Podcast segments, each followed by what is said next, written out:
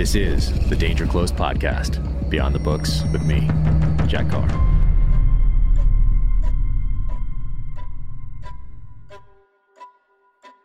Welcome to the Danger Close Podcast, an Ironclad Original presented by Navy Federal Credit Union.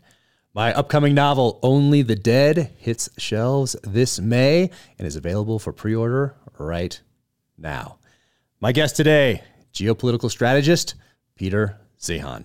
He is the author of these books right here, Disunited Nations, Accidental Superpower, Absent Superpower, and his most recent, The End of the World is Just the Beginning. And now, without further ado, Peter Zeihan.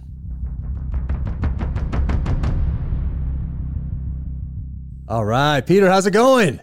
Hey, doing all right. How about yourself, Jack? Ah, good to see you, man. I'm sure you have been extremely busy. You're always extremely busy, but I can only imagine that this last year since Ukraine, and then you got on Rogan last month, and I can only imagine how busy uh, you are across the board. So thanks for taking yeah, time to sit down. It's been pretty much nonstop since I saw you last. I bet. I bet. Oh, man.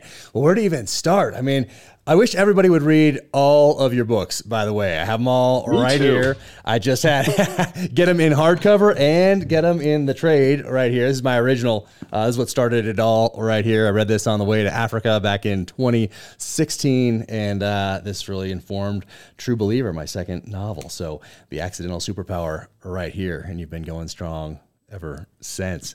Uh, absolutely. Uh, yeah. Wild world. What, uh, so what's, uh, what's been going on? What's the, what, what, what have you been asked to do more than anything else over the past year since Ukraine? Has it been all Ukraine, or is it Ukraine, China? Is it Ukraine, China, Russia? Or there's some other things out there that people need to be aware of as well that they're asking you to, to talk about or think about? Well, my career to this point has been convincing people that demographics and geopolitics matter, and that generates a series of forecasts. And until the Ukraine war happened, I don't think a whole lot of my clients really believed any of it. Mm. They just found me a uh, an interesting thought leader, somebody who could come up with a new framework, contingency planning, soundboarding, that sort of stuff. Well, since the Ukraine war, they're like, holy crap, this is actually all going down. We got to have them back. So last year was by far the busiest year I've ever had. And now, of course, it's Ukraine and its economic after effects. And now that people have kind of admitted to themselves that China is in terminal decline, the conversation is now shifted to, you know, the hows and the wheres and the whats. So it's, yeah, it's been, I'm a busy, busy boy.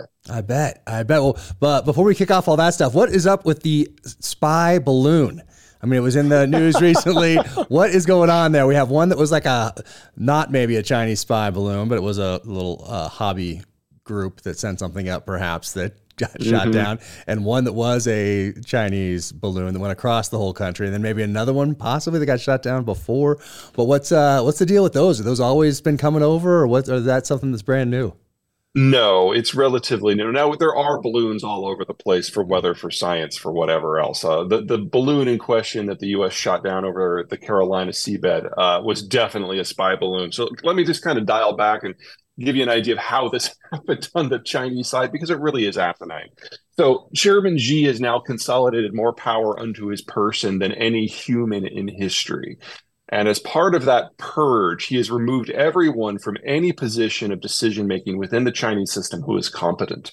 Uh, and so it really is a one-man show. I mean, we, we can look at Russia and talk about he really only has half a dozen advisors anymore. And we can talk about Obama and how he locked himself into the White House. But Xi has no one. Uh, no one will bring him any information because they don't know how he will react. Uh, and he often reacts violently. Mm-hmm. And that's, you know, shooting the messenger is not good for information flow. Uh, in this sort of environment, China has made a series of catastrophic mistakes over the course of the last couple of years. Wolf warrior diplomacy destroyed his relations with most of the world uh, because now people they're they're they're literally proud of their genocides in China now, and that does not resonate with anyone. We've got relations with the United States, which are their security guarantor for their trade and their primary consumer base, and the country that allows them to import all of their food and their energy that's just cheesed off at them completely. And they're even ruining relations with the Europeans over the Ukraine war. So one way or another, it has finally percolated up to Xi of just how deep in the shit they really are. So he sends out these peace feelers saying that, okay, we won't be quite so crazy. Uh, and Blinken, the U S Secretary of State, was on his way to the airport to get on a plane to come to China. But because there's no information exchange within the Chinese system at all, some dumbass in their intelligence operation said, hey, hey, I got an idea. Because we're in a cult of personality and the great leader hates all things United States, I am going to float a three hundred fifty foot across balloon over the United States that you don't even need binoculars to see. And I'm going to dangle a chunk of apparatus that's as big as an Embraer jet. Now, if you've ever been to a regional airport, you know those well. They're the ones with two seats on one side and one on the other. Okay. They're very, very small. They're very, very cramped, unless you're dangling it from a balloon. Okay. And then it's going to spend seven days going across the United States. We're not going to get any intelligence from this, because the thing is, I'm going to send it over the missile bases. I don't know if you knew this, but unless you're actually launching the nukes, the missile silos are closed. And so there's no information that could be gathered hmm. uh, from a balloon that you couldn't get from a satellite. Even better, the Americans are going to have a U two jet above it and a spy helicopter below it all seven days with whisper sensors recording every bit of transmission it does, looking at what it does, learning the architecture. It will be the intelligence coup of the decade for the Americans. And at the end of the day, they're going to shoot it down and get the hardware too. So they're going to get the codes and the sequencing and the routing information, all of it. It is arguably the dumbest thing that I have seen any country do in the last twenty years. And the Chinese government, for the most part, didn't even know what was happening. Their Defense Department didn't know. Their, their, their foreign ministry didn't know. It's pretty obvious from the calls that Xi didn't know. It was just some idiot in the intelligence services.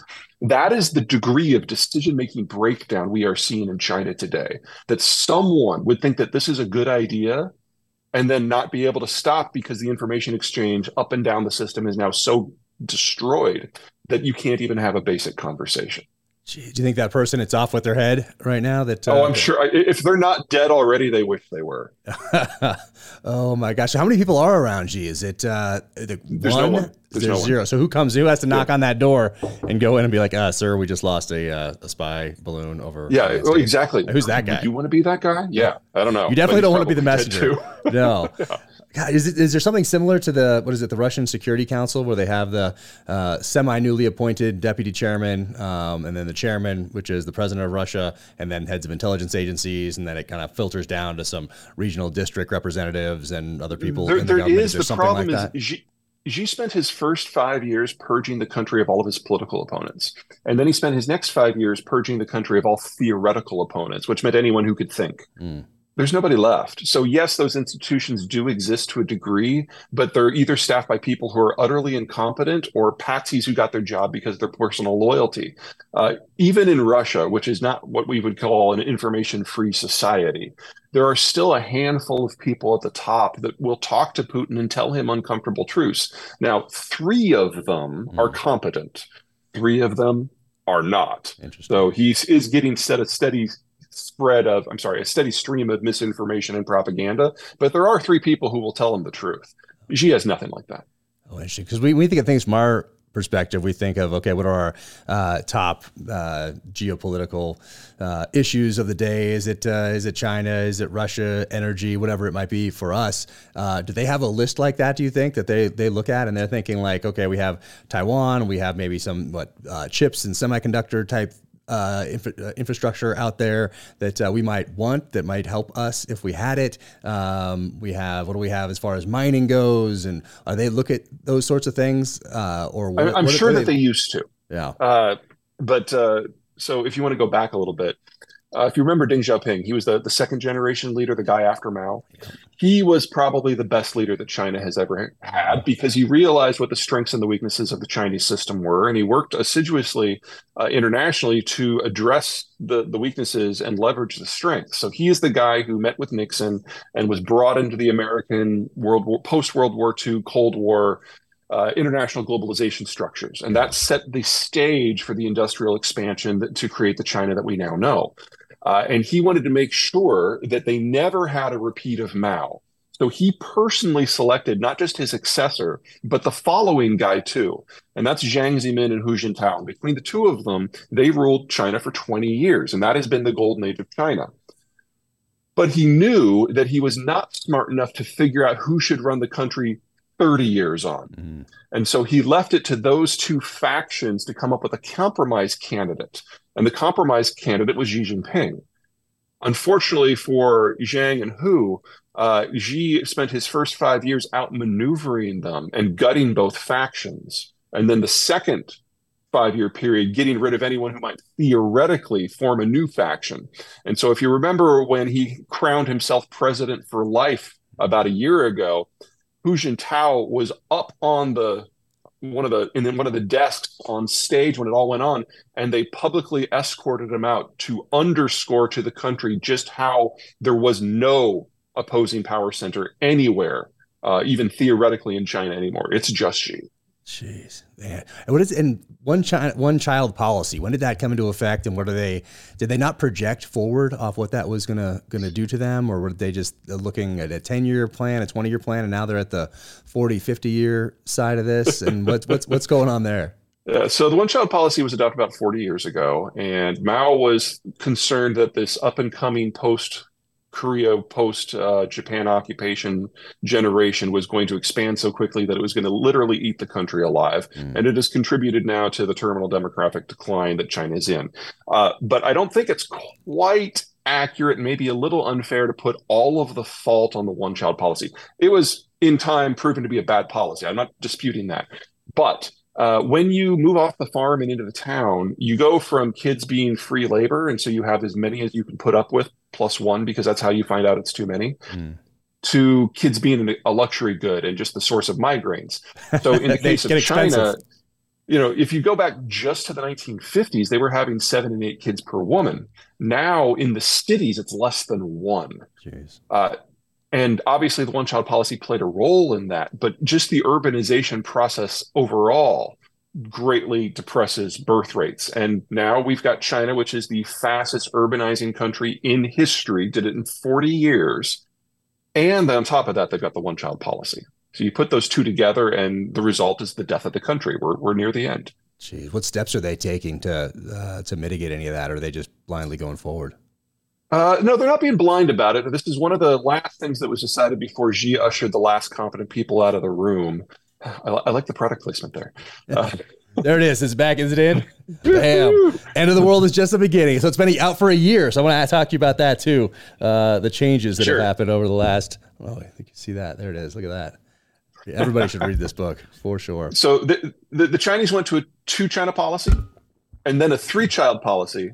And then they did away with it all, yeah. uh, and there's now no restrictions. And in fact, the Population Management Bureau, I can't remember the name of it, that's responsible for enforcing population controls, is now basically a neonatalist uh, arm of the government who helps people have kids and try, helps them to try to find childcare and things like that. So, you know, they, from a policy point of view, they've done more or less what they can yeah. without a complete upheaval, but it's too late. Too many people are living in condos, and so their birth rate is going down, down, down, down, down. And then we had three years of COVID. And one of the many, many, many outcomes of COVID is when you're not sure of your economic future, you're less willing to have a kid. And the the specific Chinese flavor of that is when you can't see your mistress every week, which is apparently really popular, hmm. uh, your marriage falls apart. Oh. So we've had this marital advice. Burst. I wasn't expecting that. Yeah. So some mar- yeah, I know. So apparently we've had this collapse in uh, marriage rates in oh. China during COVID. And then, of course, three years of lower birth rates. So from twenty eighteen until the last data we have in twenty twenty-one, the birth rate dropped by like forty percent. Even though they were liberalizing the laws on having kids at the same time. So it's just we're we're so far past the point of no return now. Jeez.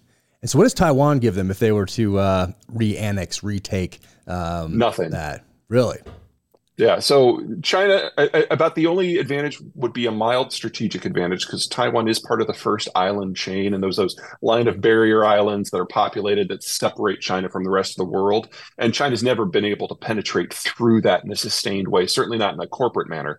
Um, but they don't get semiconductors because the Chinese can't operate their own semiconductors. So if they suddenly found themselves in possession of the world's most advanced system, they wouldn't know what to do with it. It would be like a spaceship landing in the United States. And, you know, we'd, we'd give it a good try, but we wouldn't have any idea what we're doing. Um, it would lead to a military conflict that they couldn't win. Uh, remember, the Chinese Navy, while it has a lot of vessels, Under combat conditions, most, over eighty percent, can only sail about four hundred miles from shore, mm. and their oil comes from five thousand miles away. So someone, Japan, the United States, Australia, Taiwan, Vietnam, India, someone will put two destroyers in the Indian Ocean basin and cut the energy line, and that is literally all she wrote. Also remember that China is the world's largest importer of food, and they import the vast majority of the inputs that allow them to grow their own. Uh. So you're, you'd be looking at a deindustrialization collapse that would trigger a famine in a matter of months. Uh, and as of four years ago, the Chinese government realized that. There's an open question now with Xi purging the system so much of whether or not he actually buys into the propaganda. We just don't know. One of the beautiful, beautiful things of the Ukraine war is the United States has demonstrated that it's listening in to every meeting and every phone call and reading every email and every blog that Putin touches. You can't do that with Xi because he doesn't speak with anyone. There, mm. There's no one to hack. Mm. So we just don't know. Oh man, he's gone. He's gone old school. What does it do to us yeah. if there's a uh, prolonged conflict over Taiwan? Does it do something to our semiconductor industry? Like maybe make it uh, revitalize sure. it here? Or are we looking at that uh, anyway? Yes, yes, and no. So semiconductors are a really, really messy space. Um, you've got three main types. You've got your ten nanometer and smaller. Those are your super advanced ones. Those are used in most A I programs. So that would include things like satellites. That would include things like um, A I, I'm sorry, um, self-driving. Mm. At the bottom, you've got your ninety nanometers and bigger. And these are almost analog chips. They can only do like one or two things. So like the, the chip that's in your smart bulbs uh, would be one of those. And then in, in the middle, ninety to ten, everything else, that's the vast bulk of the market. Uh, and that's everything from aerospace to automotive to power regulation. The really, really good stuff, the top ten percent, requires a constellation of almost everyone, thirteen different countries. So you're getting lenses from the Germans, light sources from the Californians, laser etching systems from the Dutch. The wafer fabrication comes from the Japanese. Americans do the design, and they're manufactured in primarily Taiwan and to a lesser degree Korea.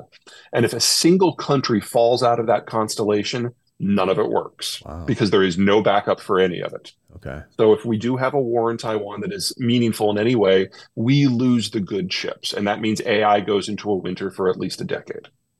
Dang. That's wild. On the low end, the ninety and bigger, the dumb chips, yeah. those are almost exclusively China. Okay. So when China goes, no matter how China goes, we lose the Internet of Things and everything that comes from that. Huh. Everything in the middle is actually significantly more durable.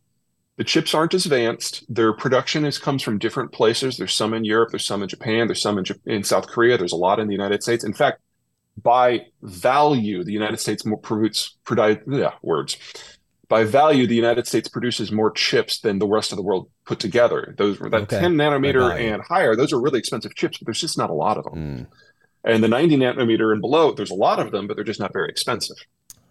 So everything in the middle for your cars, for your planes, and so on, we're probably okay with a China meltdown or even a Taiwanese capture or destruction. Yeah. Uh, that doesn't mean it's immune to all the shocks that are going on out there. Uh, there's a lot, especially with the Ukraine war, I'm concerned about. Mm. But we're not really worried about the infrastructure of the industrial plant. And, you know, in this world, that's that's about as good as the news gets. Jeez, I know uh, the, the the title of your book wouldn't suggest this, but you are actually hopeful about the yeah. future when it comes to the United States in particular. Uh, we're going to be really good. I mean, we're pretty good now. We're already the world's largest economy, highest standard of living, uh, energy secure, food secure, blah, blah, blah, blah, blah. ten years from now, once we've built out the industrial plant to replace a lot of these places like China that are falling away, uh, we're also going to have lower costs of production and more secure production and higher employment. And the employment here will be fueling the factories that are selling the products to the people who are consuming here, and will be broadly immune to international shocks. This this is a good story. Yeah. But the path from here to there, yeah, there are a lot of bumps, and it is not straight. yeah, I'm going to stay in the mountains, I think, uh, and, uh, and I hear you. And watch it. And you're in the mountains too, I know. You're uh, or at least I in am. a mountain state, you know. Um, but not you know, nearly as remote as you, though. All right, today I want to talk about Protect dot com. That is P R O T E K T Protect dot com, started by my buddy Nick Norris from the SEAL teams, who was recently on the podcast. He's all about health and wellness and living that best life. So what we have here, hydration, immunity, energy, rest, liquid packs. Because we all want to feel our best. We dream of waking up with plenty of energy to excel at our work, our personal lives, and have a great workout every single day. But the reality is, very few of us do that. That's why Protect was started. And you can grab a convenient pack right here. This is energy. So this has been boosting me through my latest novel. And look at that. It's a liquid pack right there. You just, bam, add it to a glass, add a little water, and you are good to go. So hydration. Love the hydration and the immunity and the clarity, which I'm going to take as soon as this podcast is over and I get back to writing. So all of that plus the rest. How important is that rest? Right here, take that an hour and a half before bed for some great sleep. And for hydration right here, thirty minutes after you wake up and right before your workout. So swap that daily energy drink for the energy, try that hydration, that immunity, that rest. And they also have products like this, Reef Safe Sunscreen, S P F fifty. Protect right there. And right now you can get twenty-five percent off. Go to Protect dot com. That is P R O T E K T dot com slash Danger Close for twenty-five percent off. Go check them out. You know, I want to take you back a little bit, not to the beginning, but to the beginning of a lot of where this uh, post-World War Two uh, uh, geopolitical framework was created uh, in the summer of nineteen forty-four. Uh, you talk about it in your in your books. Uh, a lot of people just don't get this in school, don't get this from parents, don't know what it really the Bretton Accords was unless they read your book or if they type it into uh, a search engine, you know, things will, will pop up. But it's fascinating in that we changed, we shit, there was such a paradigm shift out of uh, uh, what, New Hampshire, nineteen forty-four. And I can only imagine yeah, what it would have been like. New Hampshire, of all yeah, places. Of all I know. places. And bringing all those people from all corners of the world. Imagine that's a little bit of a, a hit to the to the ego, having to come here to this essentially new country, United States, and, uh, and, and sit down and not grovel, but kind of wonder what's going to come out of this, and then getting yeah, almost the exact season ski resort, and, yeah. and then getting the opposite probably of what a lot of them thought. So can you take us back to that summer and talk a little bit about where all this uh, kind of started and why? Sure. So let's, let's deal with it first from the strategic point of view, and then we can deal with it from the economic point of view. So, uh, one of the things that the Europeans refused to admit is after the American Civil War with Reconstruction, while the United States was kind of off by its own, it was digesting a continent. And over the course of Reconstruction and knitting the country back together and conquering the West, we became not just the largest economy in the world. We were that before the Civil War. We became a larger economy than the British Empire, the French Empire, and the German Empire combined. Mm. And so when World War Two came around, if you're if you're willing to like, you know, step back and like ignore the emotion and just look at the numbers, there was no way that the war was going to win in any way other than American domination. And so once we got to nineteen forty-four and it was clear that the Soviets had broken the back of the Germans in the East and that the Normandy and the Italian invasions were going to be successful, uh, everyone realized it was time to prepare for what's next. And for most of the Europeans, they thought what's next was going to be an American empire that occupied Western Europe. And they were in the process of making their peace with that because they realized they didn't have much of an option. Because if you were like Dane or Dutch, uh, you were, you know, you were, you were in exile. And so the deals that you cut when the Americans invited you to discuss the post-war system were going to determine the nature of your occupation. And in the opening speech, the United States made it very clear that was not what was up. We were going to create a fundamentally different system with the goal of making global war unthinkable. So in the war, in the world before World War Two, it was imperial. Everyone had their own navy. Everyone patrolled their own supply lines. Everybody guarded them jealously, and everybody fought over the supply lines and the market access and the colonies. The American vision for the post-war environment would be that the U S which had a huge Navy at that time, would patrol the global oceans for everyone so that anyone could go anywhere at any time and access any commodity and trade with any partner. And the real kicker was that the Americans would open their market first because there wasn't a European market in the in the, in the aftermath of the war. Uh, all you had to do was let us write your security policies huh. because we saw the world differently. It wasn't about economics for us. It was about security. We saw the Stalin-esque Soviet war machine rampaging through the East. We were getting reports uh, from our intelligence that what the Soviets were doing in Ukraine and eventually in Poland was worse than what the Nazis had done in many ways, which was, you know, mind-boggling. And we're, we realized that there was no way that we operating from a different continent could fight that unless we had literally millions of bodies between us and the Red Army. And since the Europeans were coming out of the most destructive war in human history, they were in no position to do anything unless they could be properly incentivized. So the whole idea of globalization from the American point of view was to give the entire world an economic reason to stand up to Stalin. Yeah. And it worked because it used to be pre, pre-industrial or pre, pre-World War Two. If you had food and oil and coal and iron ore, you could industrialize. And you could make something of yourself and maybe expand. But if you were missing even one of those things, you weren't just backwards. You weren't just a loser. You were probably a colony. Well, globalization meant you didn't need all four. You just needed one. And you could trade for the others under American protection. And that literally created the world that we knew.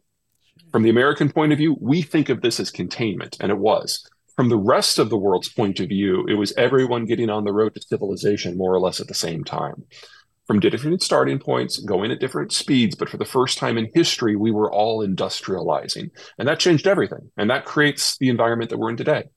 And uh, the Soviets were at uh, Bretton Woods, right? Didn't they have representatives there? They were invited, but when it became clear that it wasn't about Stalinist central control, uh, their delegation uh, broke down and, and left fairly shortly thereafter. Okay. Uh, a, a lot of the um, what we consider the Central European countries were there mm. and did sign, but then they became Soviet bloc satellites and obviously didn't participate in the deals that happened on the backside.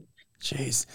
And do you think, because uh, most of the world, I guess everyone that was there um, was... who had studied their history uh, and uh, it was kind of like in their D N A to think, oh, okay, we've been conquered again. Okay, now that what happens? Okay, tariffs over here. Okay, somebody occupies here. Uh, and they were they kind of pre-programmed going in uh, for a for a different outcome. And then all of a sudden oh, yeah. the United States says, hey, we're going to take care of uh, the security of the globe, essentially, allow you to trade freely. It won't cost you a dime. We got it. Um, and uh, and our markets are are open to you. Um, yeah, but just just think about the time difference between now and then. So, you know, we are roughly eighty years from World War Two now, roughly seventy years from the Korean War. Think about what was seventy and eighty years before World War Two. You had all of the Franco-German wars. You had the rise of Imperial Germany. And so people knew in their bones that when a large country captured another country, it was theirs. Yeah. And this went a very different direction. What do you think? If you're sitting there, one of these delegates, do you think they had a, a heads up ahead of time? Or are they just sitting there kind of thinking, here it comes, here's the next one. All right. No, uh, give it they to didn't, us. Because the, the Brits came in with a plan for taking over the world again that the Americans were going to pay for. Oh, no kidding. So everyone had their preconceived notions. The, the Brits were just, you know, wacko on that point. But, you know, uh, everyone's parents are a little odd when they get older. Interesting. Uh, but but for everybody else, yeah, the, the question was, you know, what are the American terms going to be? Because, you know, why would they, why, why, why, why? would they bring us to a off-season ski resort in, in the middle of nowhere if it wasn't just to grind into us just how right. little maneuvering to show us we make we're making them come here to New Hampshire to the ski resort mm-hmm. and now we're going to yeah. tell you the new world order and uh, it's like we it's apparent, there's this great story I've read of it. Apparently the, the Dutch rep went down to the bar the night before the talks and discovered there was no booze there because it was in the off season and he was just like, what the hell, what's our future going to be? Uh, I wanna, I'm sure they rectified that. Uh, what was our rep- oh, yeah. who's our guy there? Was it White? Is that his last name? What was the guy that? Uh, uh, yes, White was one of the main neg- negotiators. And and uh, who were the people outside of uh, Bretton Woods beforehand that uh, that talked about all this, figured all this out, and then people went down to present it, obviously. But I'm curious if along the way in World War Two, like nineteen forty-two, we started realizing this and talking about it, or after D-Day, and then we oh, gotcha. Inward, okay, no, like, okay, uh, now we're b- now b- we really need to start praying for this. Before nineteen forty-two, I don't think this was even a whisper in anyone's ear. Yeah. Uh, the Americans are not known for long-term plans. Uh, I, I think that the real shift happened after Stalingrad, because that was when we realized just how potent the Soviets were ultimately going to be. Uh, one of the things with the Ukraine war now is we're discovering, and you know, everyone discovered this in World War Two and in World War One and in every war the Russians have ever been in. Year one is a disaster. And then in year two, the Russians mobilize and start throwing bodies at the problem. And by the time we got to Stalingrad, there were a lot of bodies lot being of bodies. thrown. And in the assault going both east and especially west into Germany, uh, the the Russians were regularly suffering four to one casualty ratios, but they just kept coming. Uh, and when we realized that that was going to be the nature of the fight mm-hmm. uh, post-Germany, uh, the only way you stop the bodies in that number is with even more bodies. And since there were as many Soviets as there were Europeans, we mm-hmm. needed everyone. Jeez. Is that part of the uh, the calculus for Ukraine now, that this is the year where we throw bodies at it, type of a thing? Uh, well, yeah, absolutely. So um, it's it's Russia, so data, who knows? Um, but our best guess is that by the time we get to May, uh, the Ukrainians will have brought in sixty thousand fresh troops that have trained with NATO with new gear that will be make it the, the toughest fighting force in, in Europe, aside from the United States itself. Uh, and arguably, considering our force posture in Europe, maybe even tougher. But the Russians will have another half million men in theater. And so you're talking about six to seven hundred thousand Russians on the front compared to the one hundred thousand that they started with. So this is, this is, we're about to start the second chapter. This is a fundamentally different conflict now. And they look at it, they look at the bodies, and that's just part of their, their planning. They're not looking at technology yeah. and how to, how to mitigate risk to force and that sort of a thing. They're just looking at, like they have yeah. previously, uh, they, they, go back in their history and say, oh, we just throw another five hundred thousand people at this. Um, this is a numbers game. Yeah, it's, there's pros and cons if you're not Russian. I mean, with the, if you're Russian, the, the numbers are pretty obvious.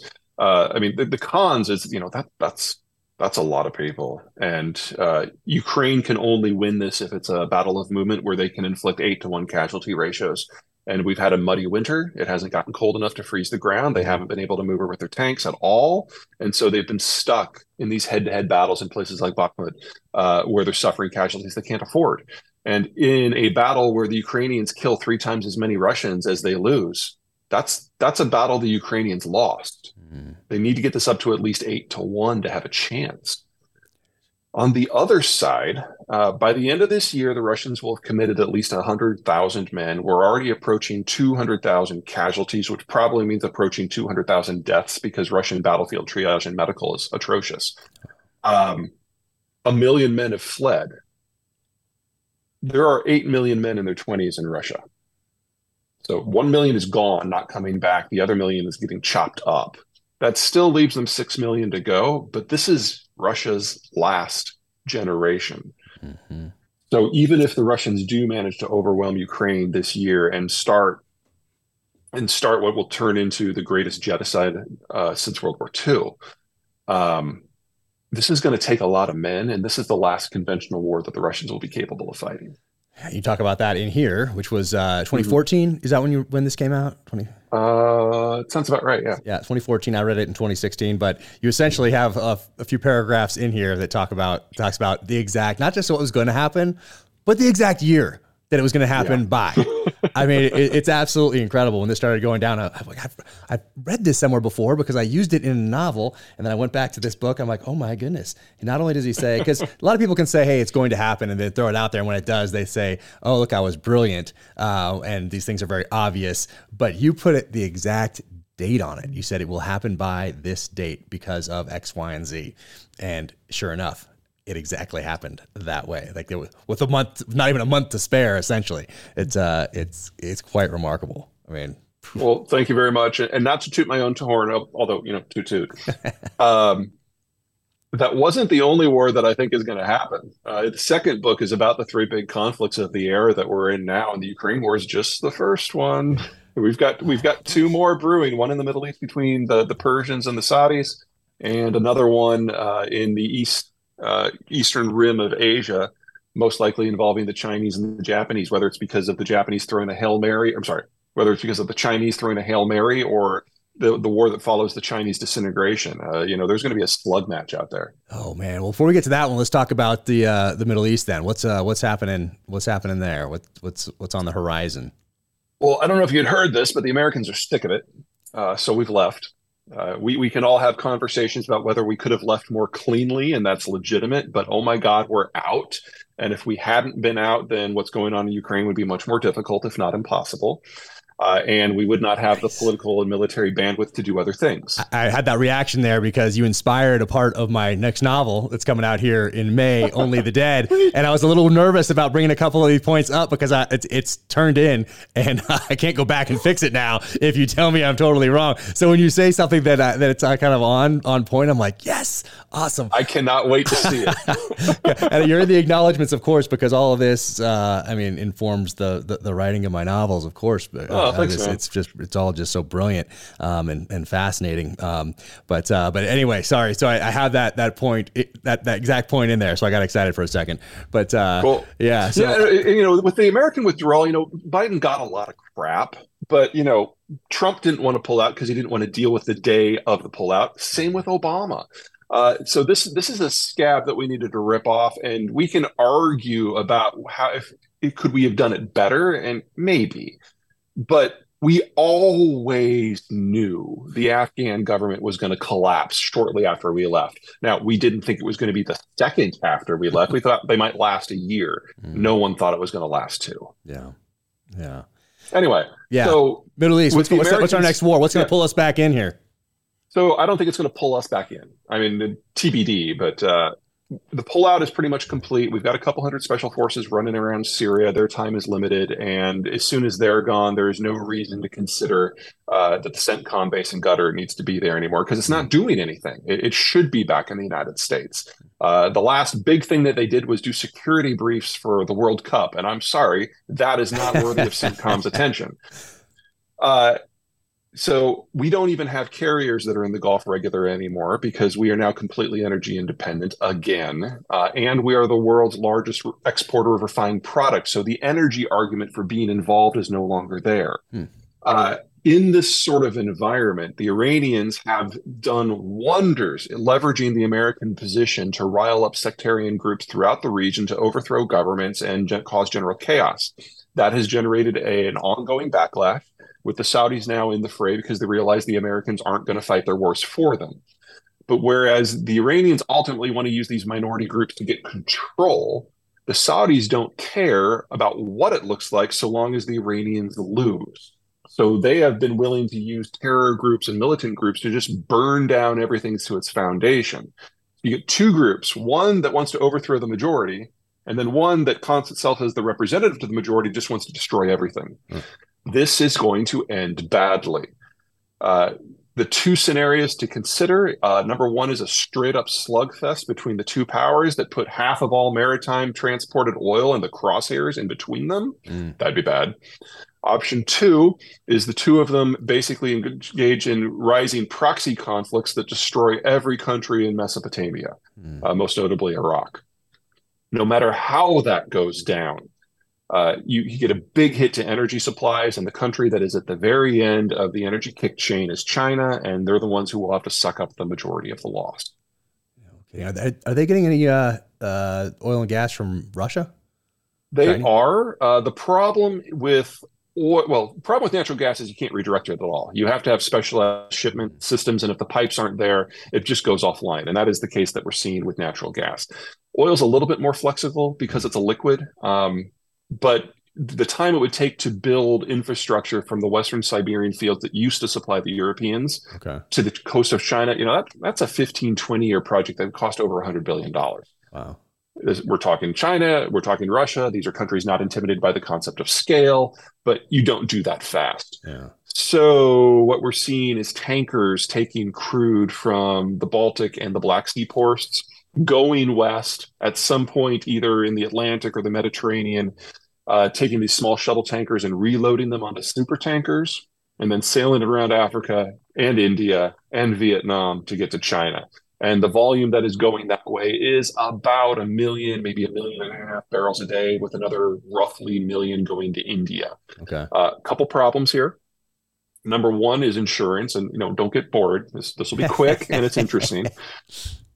Uh, every reinsurance company in the world has said they will no co- longer cover any Russian cargo.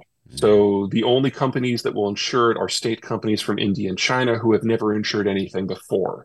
And so the first time we have an incident where we have an insurance payout, it's going to go directly into international arbitration, and that will take years.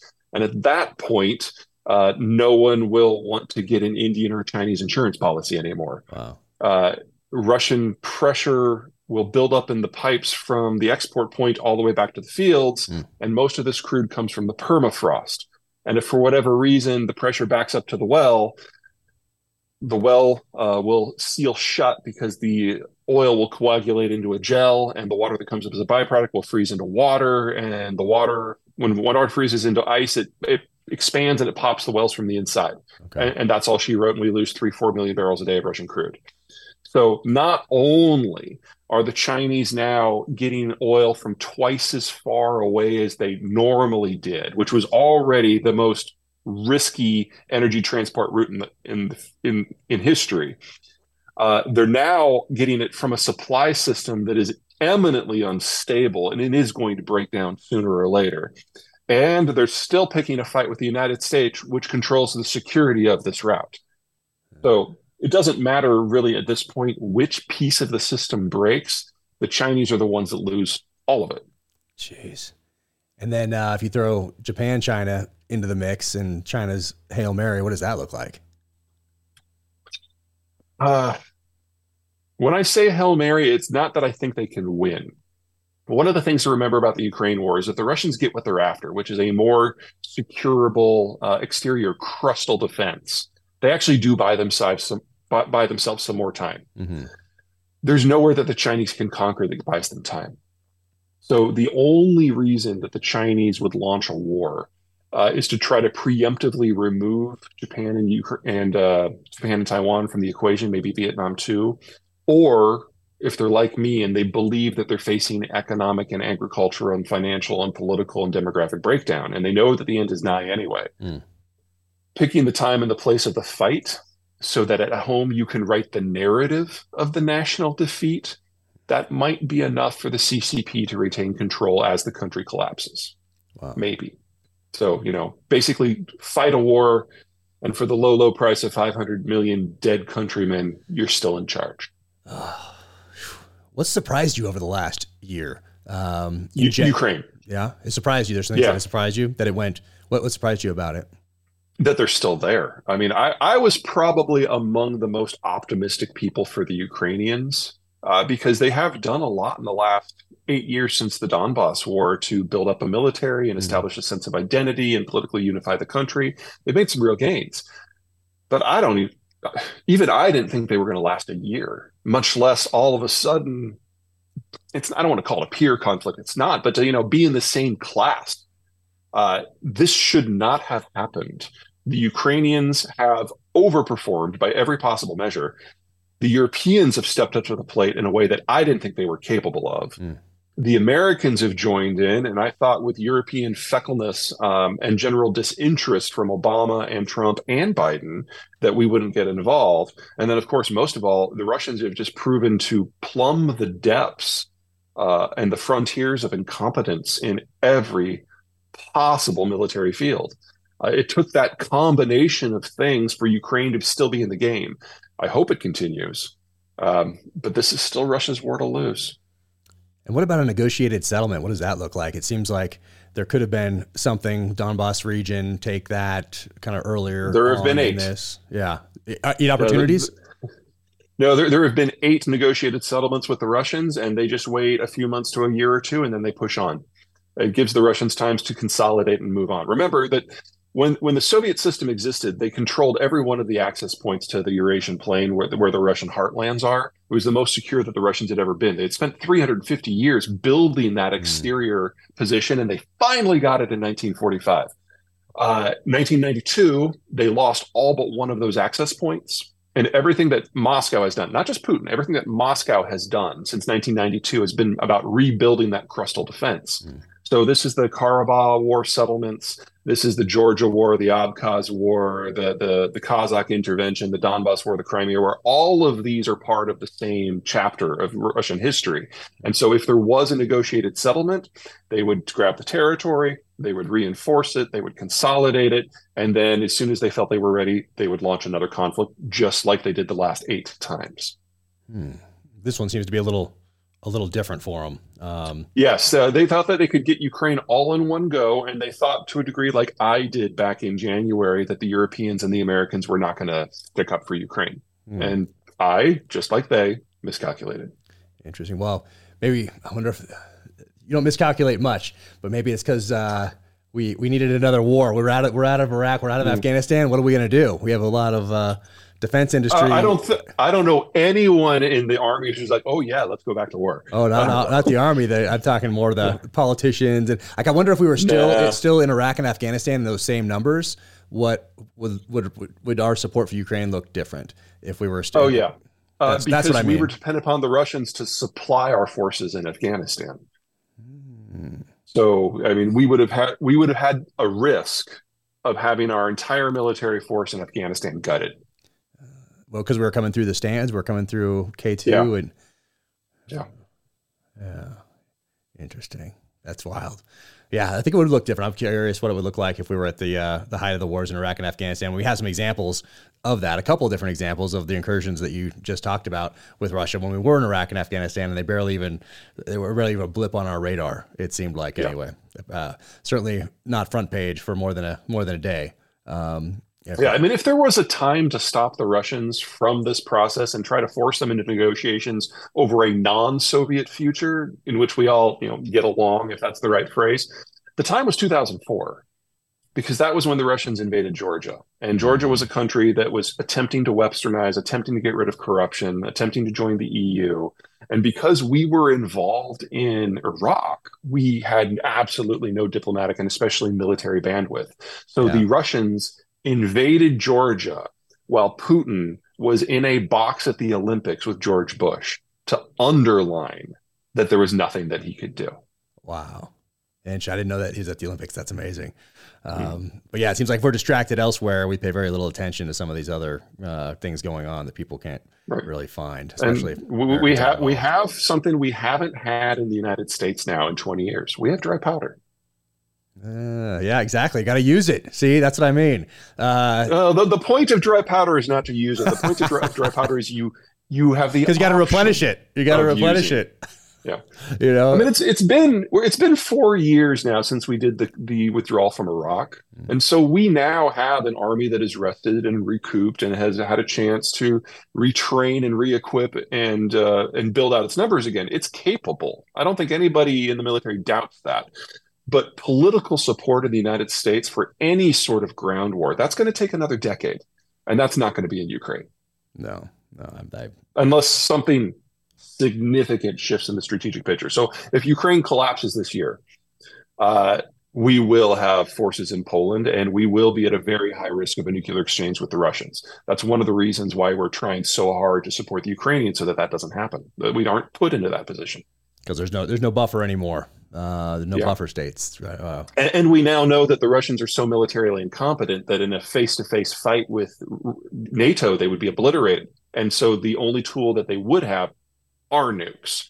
And the Russians feel rightly that if they can't get to that crystal defense again, their demographic decline is so steep that they'll cease to exist in twenty years. And they're right. Mm-hmm. So for the Russians, they're all in, and that means every tool is on the table. Yeah, man, wild. Uh, shifting gears, I want to ask you what your thoughts are on the uh, the A I side of the house, artificial intelligence and quantum computing and Chat G P T mm-hmm. and uh, all that stuff that uh, has been in the news recently. What's uh, what are your thoughts on that? I mean, you for I mean, it's coming. It's been coming. We foresaw it in all sorts of uh, all sorts of uh, science fiction novels and movies. So, what do you think? What's what's well, going on? Let, let me give you three things here. So, uh, first of all. Um, There are two types of A I.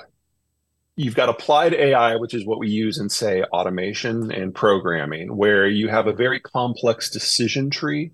And if anything falls out of that decision tree, the whole thing uh, falls apart. So that's a programming issue.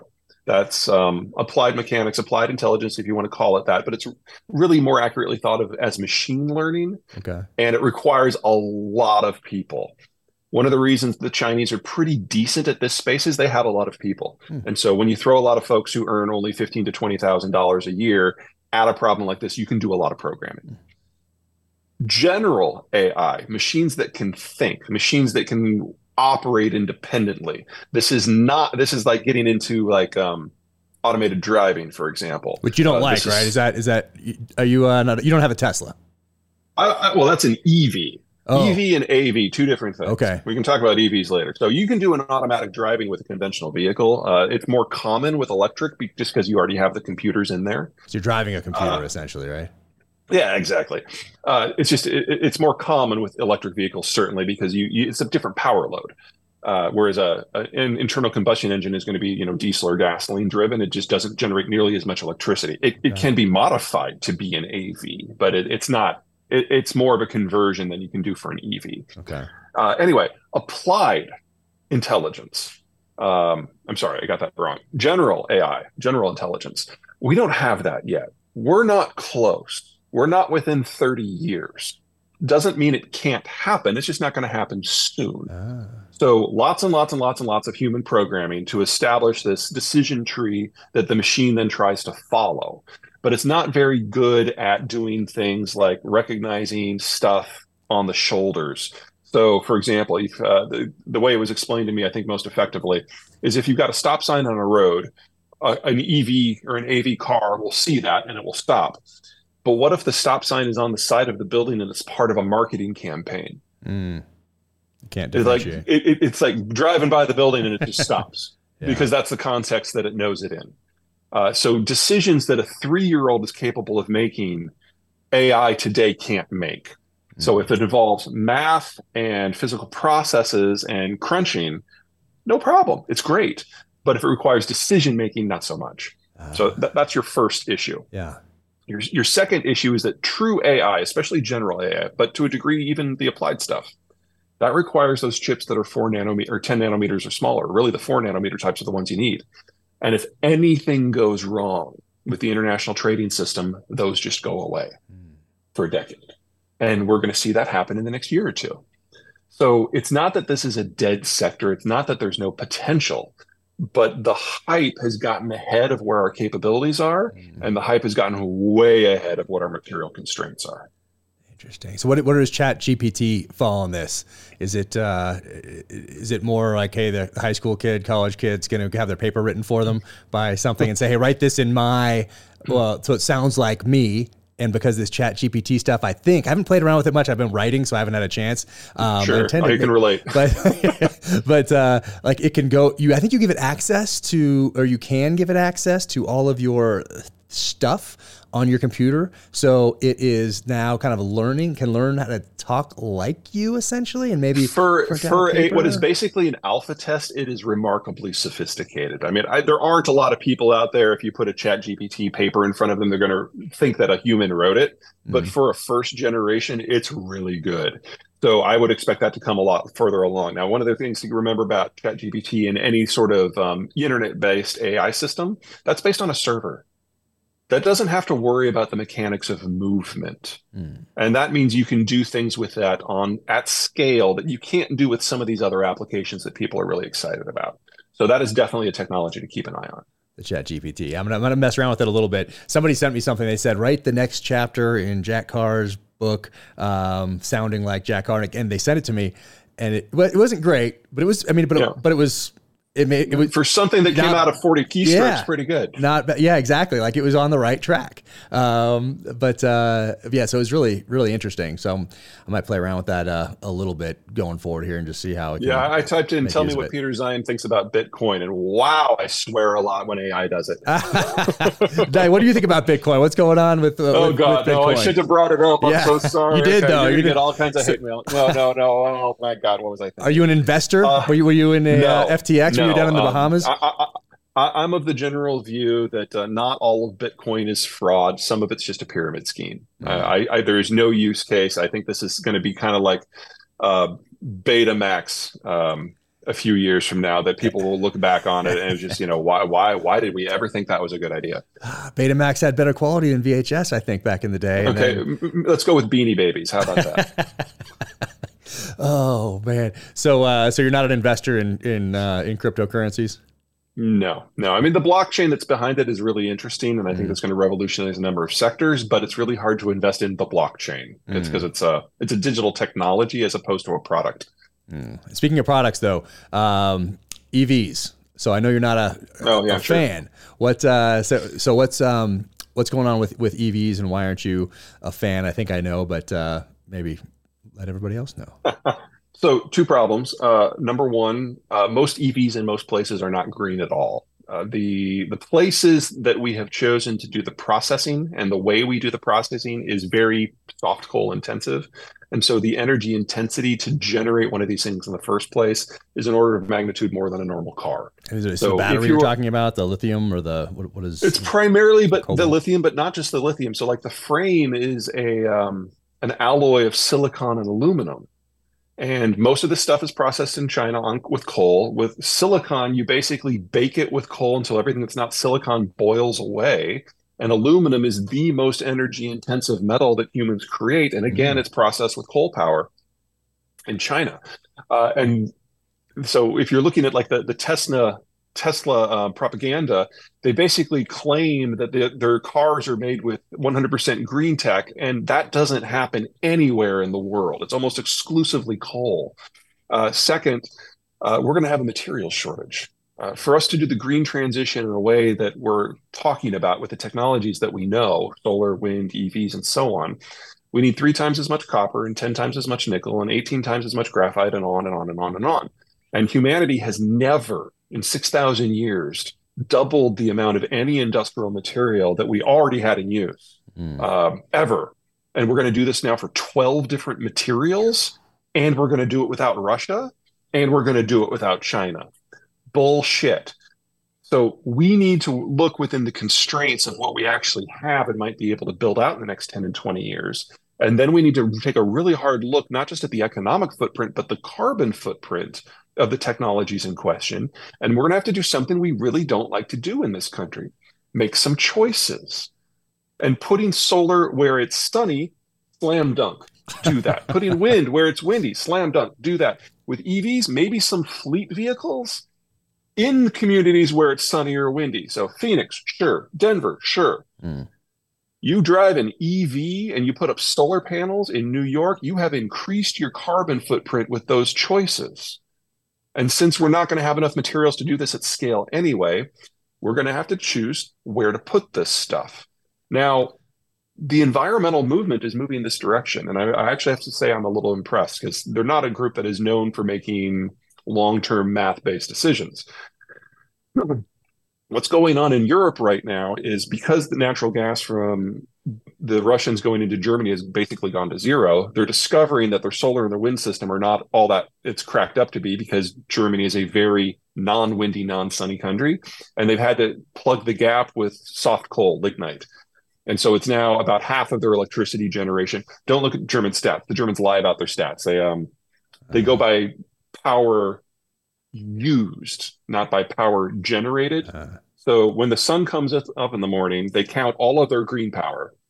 But a lignite power plant takes more than a day to spin up and down, and they need it for the night. But that, that means they also have to leave it running for the day. So they don't count what happens during the day, even though it's more than the sun.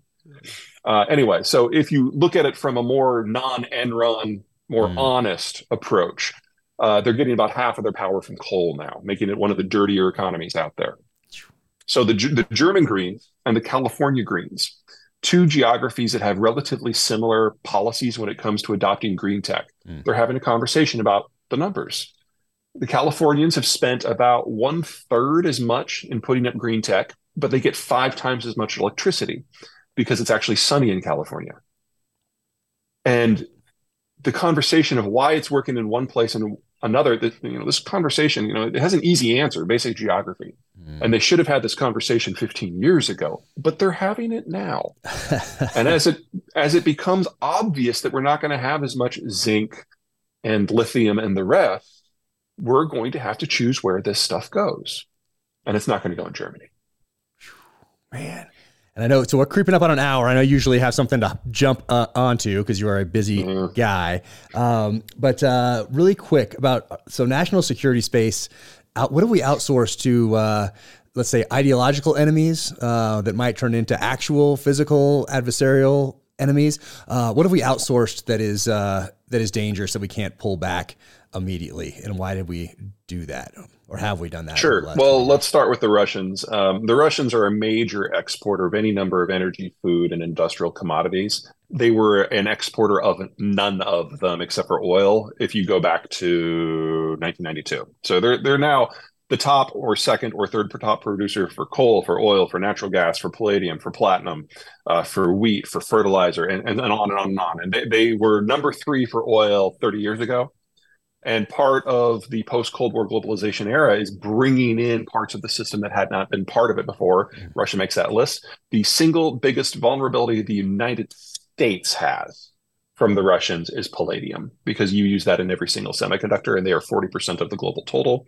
We cannot have chips in volume without the Russians. There's just no way around that. Uh, we will we will work on being better with efficiency, and that'll help. But we're still looking at us needing to reduce global output of chips by at least a third because of that one thing. Okay. Uh, China is much more significant. China came in basically at the same time as the Russians, but instead of being in raw commodities, they do processed commodities and manufacturing. So we need to relocate the entire electronics manufacturing base. That will be hard. Uh, To do electronics manufacturing, you need a differentiated labor force, because the person who does the die cast does not do the wiring, does not do the coatings, does not do the programming, mm-hmm. does not do the camera, does not do the lenses, does not do the motherboard, and so on. Each of those is a different labor force. Mm-hmm. And you've got a dozen different labor forces in the East Asian Rim that have been able to trade peaceably for the last few decades, and that's where electronics goes. We can partially recreate that ecosystem with Colombia and Mexico, but it's not going to be on the same scale, and it's going to cost more. Uh, the biggest problem is shorter term, and that is materials processing. So China is the world's processor, not just for steel and aluminum, but for lithium and copper and mm. cobalt and molybdenum and, and all the rest. And none of this is difficult. Most of it's nineteen forties or earlier technology. A lot of it's not even expensive. And the United States is the cheapest energy in the world because we've got great wind, great solar, and the shale revolution. So it's not that we can't do it. It's just that the whole kit and caboodle has to be relocated before we can consider anything else. Because if you can't get the raw materials, it doesn't matter if you got the electronic supply chain system set up. So we need to rebuild that. The Gulf Coast is the logical choice, because that's where the cheapest energy is, and the most, uh, what's a non-biased way to say this, the least discriminating development policies mm. where they're fine with heavy industry are in the Gulf Coast. Mm. Uh, that's where I would expect most of this to go. But we've got to make the decision to build that facilities, those facilities, and once we pull the trigger, it's still going to be a minimum of two years before it's all moved. And so is this next decade um, for us, for the United States, very, very telling, with a lot of a lot of bumps to come out on the other side? What is this next ten years? And does it take uh, people in, well, bureaucrats, elected officials, uh, maybe uh, senior level military officers, the citizens, to be a little bit more informed um, about what's going on and make longer term uh, decisions based on logic? Uh, what, like, what, what are we looking at here? Logic, and can math, we do that? Apps. And, and are we even capable of doing that anymore? Oh, and before we do that, I'm going to let you go here in one second, but I wanted to ask you, um, gosh, think back to nineteen seventy-five, eighty-five, ninety-five. Do you think we were happier as a country without social media and all this division that it allows, uh, whether it's intentional or not, because it can be weaponized, or you can just weaponize it yourself uh, without any outside entity trying to do it, or a political party trying to do it to galvanize a base. You can just, it just seems to naturally bring out a lot of the worst in people. And it was meant to bring together, but it seems to have done the opposite. Uh, how does that, how does social media weaponization of, or just it existing, uh, play into this next ten years? And can it help this us get to where we need to go? Or is it going to be a detriment? This isn't the first time that the information dissemination business has become liberalized and democratized. Uh, and every time it becomes easier to move information, you go through an adjustment period that can be regime shaking. Hmm. So in the nineteen seventies and the early eighties, the big technology with information was the fax machine. And what that did is it broke down the government contracting structure and freed up private enterprise. Now, we look back on that as a plus, but I think a lot of people who were in business at that time remember how uh, not cutthroat the competition was. And if in movies, the, the idea of the excess of the eighties, that was a direct outcome of the freeing of private enterprise because they could control their own information throws. Uh, we did the same thing in the eighteen nineties with the telegraph. Uh, that brought us yellow journalism, which feels a lot like social media today. That contributed to the Spanish-American War. So we shouldn't uh, we shouldn't underestimate the threats of what misinformation can do.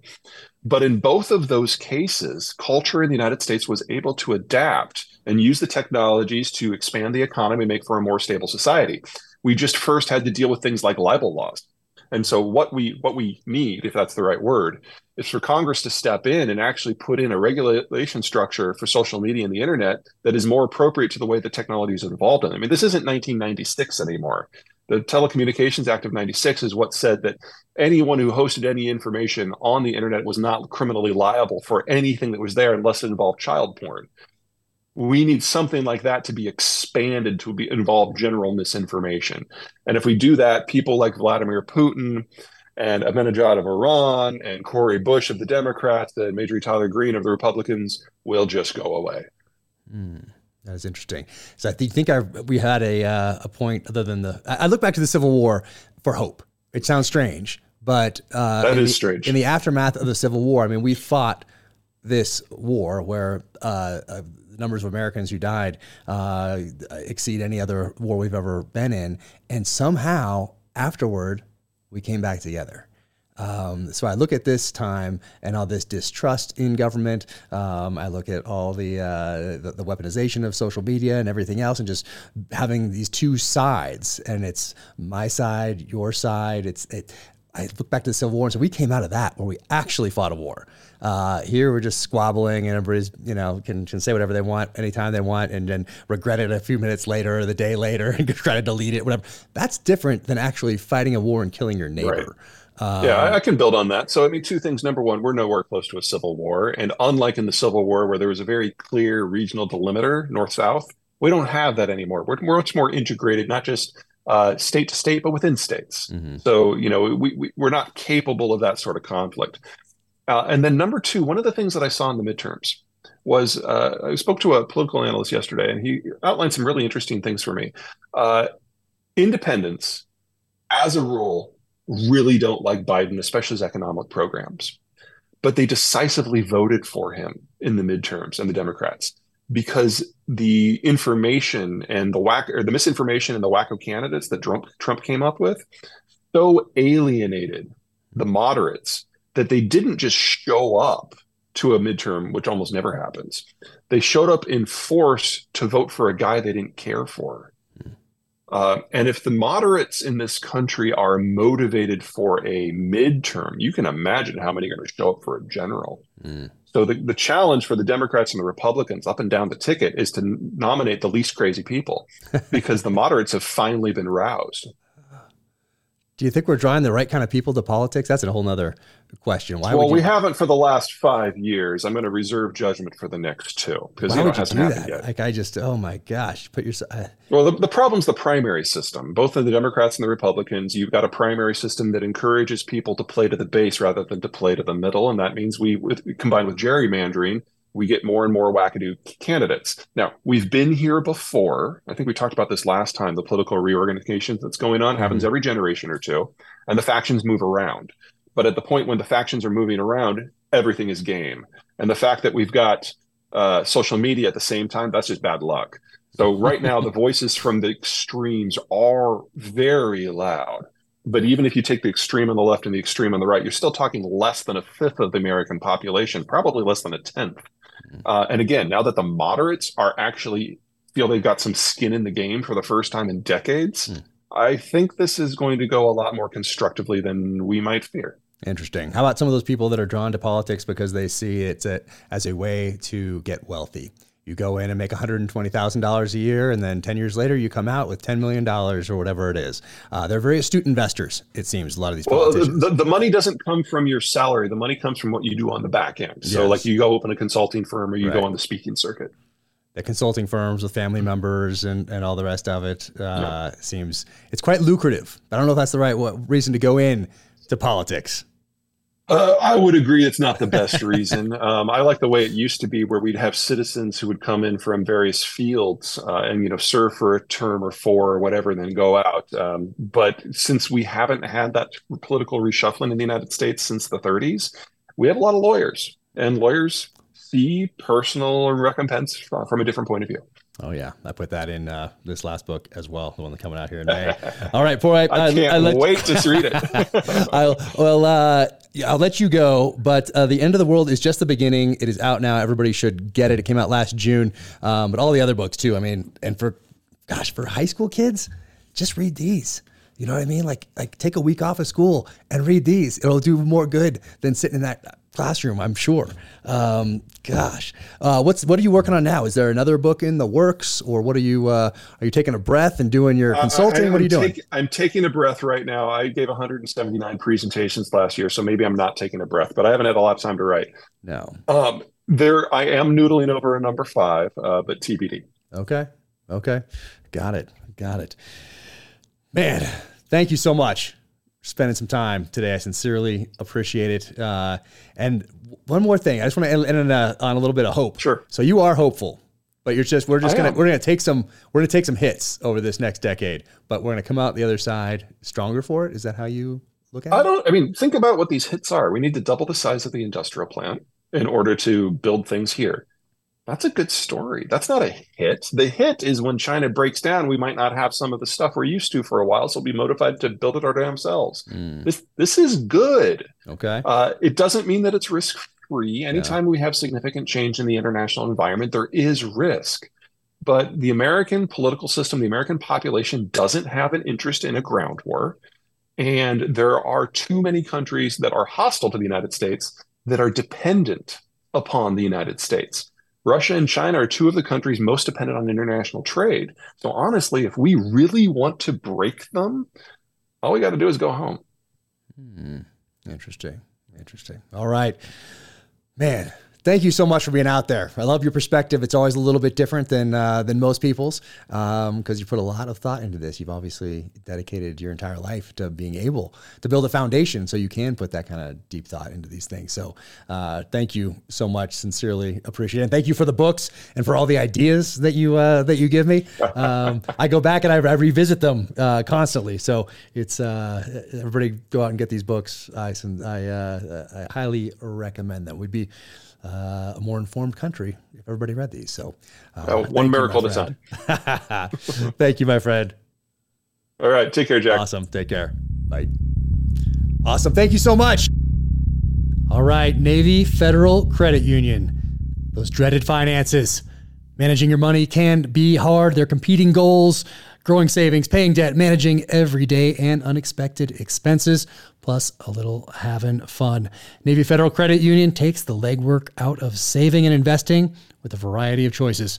Want to supersize your savings earnings? They're offering some of their highest rates in ten years. And whether you choose savings or investments, you can make it easier by automating. Plus, their website has articles, tips, and tools that make complicated subjects easier to understand. I've been a member since nineteen ninety-six, my first year in the Navy. For those watching, you can see my Navy Federal Credit Union Q card right there. And they have been awesome to me and my family over all these years. So check out Navy Federal's supercharged rates at navy federal dot org slash save and invest. Saving products insured by N C U A. Investment options are available through Navy Federal Investment Services and are not insured by N C U A. Check them out, navy federal dot org. Let's talk about Aimpoint. Proven, reliable, trusted. The original red dot since nineteen seventy-five. Originally developed for hunting purposes, their sights were adopted by the U S Army in nineteen ninety-seven. I've been using them for over twenty years now. Absolutely love Aimpoint. If you go to my Instagram, Jack Carr U S A, you can scroll down and see a few pictures of me running an Aimpoint in Afghanistan in the early days. What I want to talk about right now is the Acro P two. Right here, look at this thing. That is solid. So Aimpoint revolutionized red dot pistol optics with the Acro P one. Now the Acro P two represents the next generation of pistol-mounted optics. It features a brighter, more efficient L E D emitter coupled with a higher capacity battery to provide over five years of constant on use. That's right, over five years. It's designed to withstand shock, vibration, and extreme temperatures. This thing is solid. Absolutely love it. I'm going to get a few of these things, and I love it so much, it is in my upcoming novel, Only the Dead. So I have big plans for this. Awesome. Also want to mention the Comp M five M five S right here. So this thing is awesome. And what I really love about this is that it has a triple A battery. So you can find triple A's pretty much anywhere. So that is a huge advantage, in my opinion, on this right here. It features battle-proven Aimpoint Comp series now in a lightweight compact model. Takes that triple A battery, and that resolves a lot of travel restriction issues, and it's compatible with Aimpoint three by and six by magnifiers, one of which I have right there, and all generations of night vision devices, and is compatible with multiple mounting solutions. Just awesome. Finally, the Comp M four M four S. It features professional quality red dot optic for use under extremely harsh conditions. The U S Army has chosen a member of the Aimpoint Comp M four series of sights as their M sixty-eight C C O close combat optic for over two decades. It's powered by a single double A battery for over eighty thousand hours, eight years of continuous use, and over five hundred thousand hours in the night vision setting. It's compatible with Aimpoint three by magnifiers and all generations of night vision. During the month of March, receive a free signed copy of The Devil's Hand in hardcover with your purchase of any Aimpoint Comp series or Micro T two optic. Visit aimpoint.info slash Jack Carr and use code Jack Carr, J A C K C A R R. Check them out. Today's episode is also brought to you by Black Rifle Coffee Company. Grab a can of Black Rifle coffees ready to drink, the perfect balance of quality and convenience. If you want a Spartan-level caffeine kick, try Ready to Drink three hundred, available in salted caramel, vanilla bomb, and more. Made with an electrifying blend of M C T oil and amino acids, Ready to Drink three hundred packs a caffeine punch that'll supercharge your day. Ready to Drink is perfect if you need your coffee quick, and shopping with Black Rifle Coffee helps give back to the veterans and first responders who serve our nation. You can stock up on cans at black rifle coffee dot com or grab an ice-cold can at a convenience store near you. You can stock up at black rifle coffee dot com slash dangerclose and use code danger close twenty at checkout for twenty percent off your purchase and your first coffee club order. black rifle coffee dot com slash dangerclose for twenty percent off. Welcome to the gear highlight portion of the Danger Close podcast. First off, thank you to Badass Workbench for this incredible desk. This thing is so solid. I absolutely love it. Check them out, badass dash workbench dot com. And thank you guys. This is amazing. All right, first up, headlamps. If you know me, you know I am a big headlamp fan. Can't have too many of these things. This is a variation of one of their originals from Petzl right here. And when I found out they were discontinuing this model, I bought a ton of these. Uh, but I just made the transition this last year to their new ones because I'm kindly running out of those. And I actually really like it. So everybody at Christmas got these in their stockings. In this household, we have them scattered in the cars, in drawers, in backpacks. Can't have too many headlamps as far as I'm concerned. So that is the Petzl, and uh, really liking that new one right there. All right, Black Rifle Coffee fueling me up with the Espresso three hundred Triple Shot as I work on this novel coming out in May, Only the Dead. This has been fueling me. So Black Rifle Coffee Company, thank you guys. And if you go to official jack carr dot com, you can get a Yeti mug just like this and a bunch of other cool stuff on there as well. So check that out. SIG. All right, this is the P two ten target right here. So there's a lot of history to this pistol, and it is awesome. If you have not fired one of these, you should. And you can check out the Vickers Guide. Also, they have a SIG book that is amazing, incredible pictures. Hard to find. I don't think you can get them anymore, but they might be doing a reprint. But ton of history here with this P two ten. It's beautiful, and it shoots like a dream. Absolutely love this. So SIG, thank you guys so much. Oh, also on that uh, website, official jack carr dot com. Look at that right there. Ooh, that looks familiar, doesn't it? Yep, that's right. Land Cruiser F J sixty-two, and uh, those are on there as well. Protect. Uh, my buddy Nick Norris, he's just on the podcast recently. We had an amazing conversation. Uh, incredible guy. What a story. But he started this, and it's P R O T E K T dot com. This is their hydration liquid formula right here. So I have that every day. And then when I need the boost, energy liquid formula right here. But it's all about clean energy and optimizing performance in life. So Nick, thank you so much, and for everything you guys are doing out there at Protect. Awesome. Headhunter blades. Oh, Harley Elmore right here. This is the Rat. And I think I've talked about this before, but this is just a sweet little blade. So check them out. Incredible history behind this blade as well. Um, and you can find some of that history online. So check them out, headhunter blades dot com. And this one came with the trainer, because training obviously is vastly important.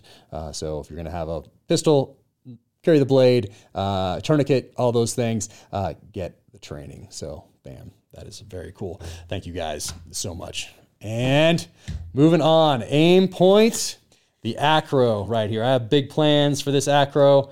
And so this is a pistol-mounted Uh, red dot sight. Check that thing out, but it's fully enclosed, and that means it is tough right here. This thing can withstand some abuse. Uh, check out Warhog Tactical. They do a whole uh, video on this, a couple of videos on their YouTube channel, so go check out that. Rick Hogg over there, um, former Army Special Operations guy, and he's been on the podcast as well. So Aimpoint, thank you so much. I'm going to get a few more of these. Big plans. All right, right here, Bubba Ropes dot com. Uh, Bubba Off-Road Recovery Gear. This is their snatch strap. And uh, yeah, living up here in the mountains, they call it the Power Stretch Recovery Rope. And this one's fairly robust, but they have all types of different recovery ropes on there. So go check them out. Bubba Gear right here. Um, so in ARC vehicles up here, we have tow straps, we have the snatch straps, shovels, uh, max tracks, all the things you need living up here in the mountains to pull yourself out, so you can self-rescue or help out your neighbor. So uh, check them out right there, Bubba Ropes dot com. And, all right, Magpul. Look at this. This is awesome. So this is the DACA grid organizer. It fits in, I'm sure, a bunch of different cases, but in this case, it is the vault, this large vault from Pelican, and this allows you to arrange these to organize whatever you have in there. So you can see this picture right here. That's how they have the rifle set up. So I'm going to be playing around with this, but what a fantastic idea, because you're not cutting out the uh, uh, Pelican case foam. You can move this around and get your weapon system all set up in there and customize it. So check it out, DACA Grid Organizer from Magpul. And I think that is it. Thank you so much. Take care out there. Thank you for tuning in to the Danger Close Podcast, an Ironclad Original, presented by Navy Federal Credit Union. My next novel, Only the Dead, hits shelves this May and is available for pre-order right now. To find out more about my guest, Peter Zeihan, go to Zeihan on Politics, and that is Z E I H A N dot com. You can link to his social channels from there. And be sure to pick up his books, Disunited Nations, Accidental Superpower, Absent Superpower, and his latest, The End of the World is Just the Beginning. You can follow me on the social channels at Jack Carr U S A, official jack carr dot com. That is the website. You can go click on shop in the upper right-hand corner for the merch. And if you enjoyed this conversation, be sure and leave a five-star rating and review wherever you get your podcasts. And until the next time, take care out there, stay safe, be strong, keep fighting.